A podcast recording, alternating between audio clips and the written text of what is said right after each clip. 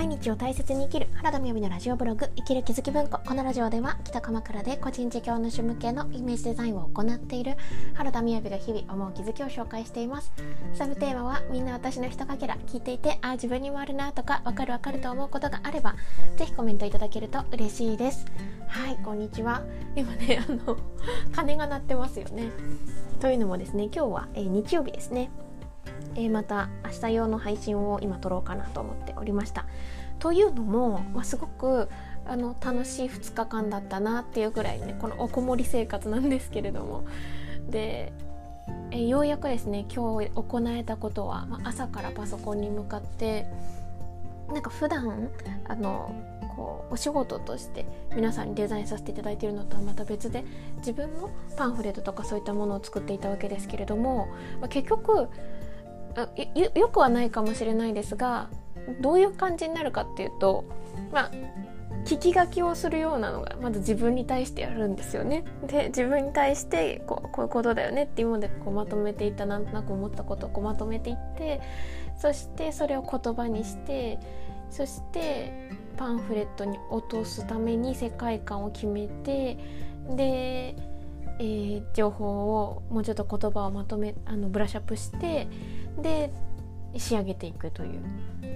だからとってもなんか本当はできればですね人を介してもうちょっと客観性を持ちたいなと思いながらも、まあ、大体ここのフェーズに入る時にいつもギリギリ1人になっちゃうので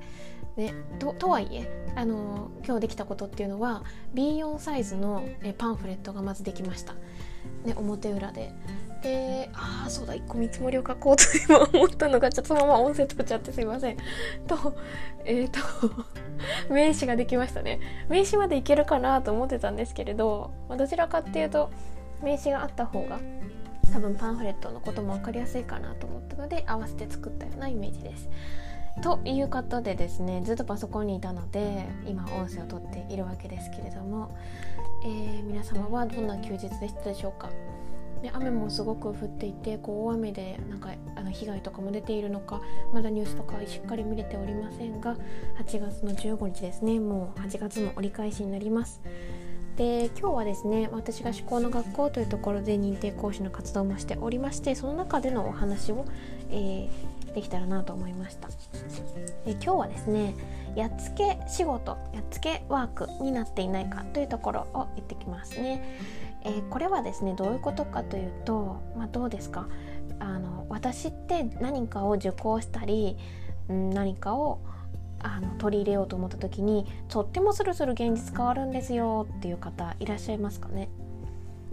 いらっしゃるっていう方だったら、まあ、私もそういう部分もあるかもしれないですけどこれはスルスル変わるっていうのとこのことについては全然変わんないんだよねとか、まあ、そんな風にあの変わるところと変わらないところとある方もいらっしゃるかもしれないですしいやいや私は全然何にも変わらないとか全然うまくいかないとか、まあ、そんな風にあに思われてる方もいらっしゃるかもしれません。でじゃあこれはあのどうしてこんな変化違いが出てしまうのかということなんですけれどもここで出てくるキーワードがやっつけワークやっつけ仕事ですね。あの気持ちばかりというのはなんかあ、まあ、ここういうことが当てはまる方っていうのは現実がちょっと変わりにくい傾向がありますっていうことをお話しますね。まあ、やっつけワークやっつけ仕事を分解するとっていうことなんですけれどもあのやろうやろうっていう気持ちというかですねどっちかっていうとやらなきゃやらなきゃと思う気持ちばかりでしっかり実際にワークしてないことも結構多いです。うん、あの私毎月おさらい会やっているんですけれどもあの着実にされてる方って表情でわかるんですよねなんか雰囲気が違うっていうかなんで気持ちばかりでしっかりワークできていないっていう方はやっぱりあの現実が変わりにくいっていうところは1個あるかなと思いますね。そしてえー、もう一つはそのワークとかが表面的な取り組みになっている時つまりこれをやればいいんでしょ、まあ、まさにやっつけですよね。あのでそのやってる時の気持ちっていうのがこれをやったら変わるんでしょ？早く変わってよっていうワーク任せになってる感じなんですよ。だからここういう気持ちがある方っていうのはね依存が割と強いですね。で依存やっぱこう強くなってくるとあの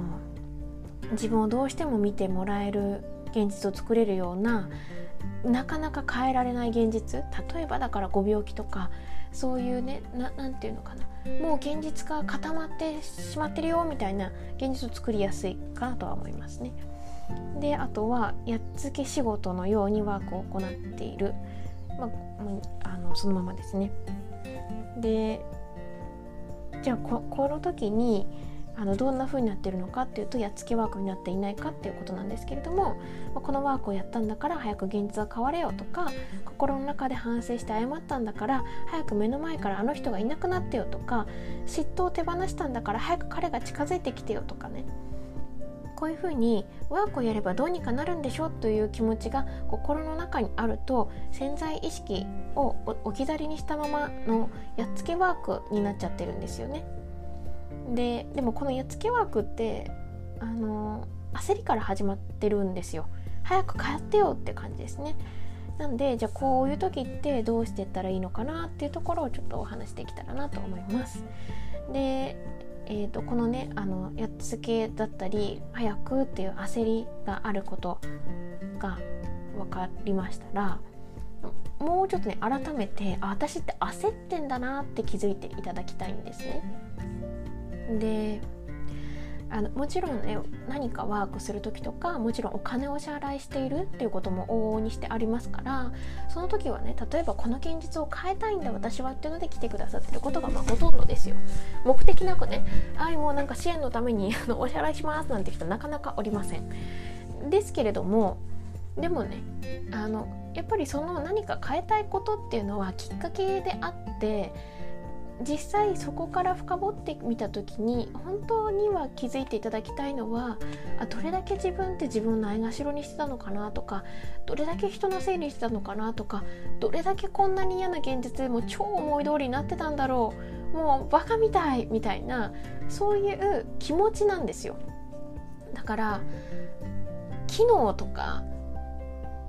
解放え、というのは解放というのは算数とか数学の意味の解放なんですけどだから数式とか方程式じゃないんですよね。これをやったらこういう現実変わりますではないんですね。なのであのまずは焦っている自分に気づくということがすごく重要です。あのすごく表面的になってしまって早く変わってよ早く早くってあのやってはいるけれども全然気持ちが入ってないみたいなあのもう答え答えっていうのかな。現実を変えたくってしょうがなすぎてそのためにしぶしぶやっているご自身っていうところにまずは気づくということがすごく重要です。私たちこの焦るっていうことを気づいていないことが結構ほとんどあるんですよ。その時にねすごく人の存在っていうのは重要だなと思います。あ他者か他者相手の人が気づい相手の人が焦ってるって割と気づきやすいんですよね。それってなんかもう焦っちゃってないみたいなありません？なんかあなんかすごく婚活焦ってるよねとかうんなんかいやすごく感じてるように見えるけれどもあの旦那さんのことを変えたいっていう気持ちがいっぱいに聞こえますよとかそれってやっぱり人だから分かるんですよ。で私もまあねこれ言いながらじゃバレちゃうのかって感じですけど音声とか声ってすごいと思うんですよね。あの自分じゃ自分の声ってなかなかわからないですけれどもあの例えばね嬉しいことがあったんだって言って難しいな。嬉しいことがあったんだっていうのってう嬉しくなさそうじゃないですか。逆に悲しいことがあったんですよとか言ってめっちゃ嬉しそうやんみたいな。そんな感じに声って結構正直なんですよね。だからそうやって声を生き返らせる生き交わせることでなんか自分が本当は思っていたこととかっていうのが分かるわけですからやっぱ他者とかこう話をするっていうのはすごく重要ですよね。でまずはこの焦っている自分に気づくことが重要なんですよ。でこの焦りの思考っていうのはじゃあ何かと生ま何から生まれるかというといいですか？思考の学校の3ヶ月講座をもし受講している方で私の音声聞いていただいている方は何でしたでしょうか？焦りは何から生まれますか？どうぞ焦りはですね自分の現実自分が現実を作っているということを信じられていない時に焦りが生まれます。これイメージしていただきたいんですけれどもまあ今ねあの雨ですごく涼しくなっておりますがじゃあねここから私たちずっとうんまあじゃあじゃあじゃあ雨が降っていてずっと雨が降り続けるって思っていないですよね。とかどれだけなんかこっから寒くなったとしてもですね秋らしい季節はまたやってくるなとも思うじゃないですか。このまま湿地帯になるとは想定してないですよね。なので季節が変わること12月になれば冬になっているだろうって私たち信じているからなんか暦よりも遅くなってても焦らないんですよ。あれ？梅雨が来ない？どうしよう？みたいにならないじゃないですか。でそのぐらい自分の思考が本当に現実化していると思ったら自分が思っているよりも少し遅くても焦らないんですよね。っていうことにまず気づいていただけると良いですね。なのであのこの時にもね気づいていただきたいのはうーんうんと何ですかね自分の思考がちゃんと現実化していた上であのこれまでね蓄積していた思考ってあるわけですよ。別に潜在意識って何にも何にもこう意地悪とかないので単純に量なんですよね。っていうことはねそして量でありますしその量を作っているのは感情なんですよ。っていうことは現実がなかなか変わらないのだとしたらまずご自身が全然ハッと感じてないわけですね。これをありのまま作っていたということに。そしてもう一方でなんでこんな現実なんだよ。お前のせいだ。誰か変えてよっていう腹立たしい気持ちは毎日製造されてるわけですよ。そしたらねなんで変わらないんだ？なんで変わらないんだって言って変わらない現実を作っている。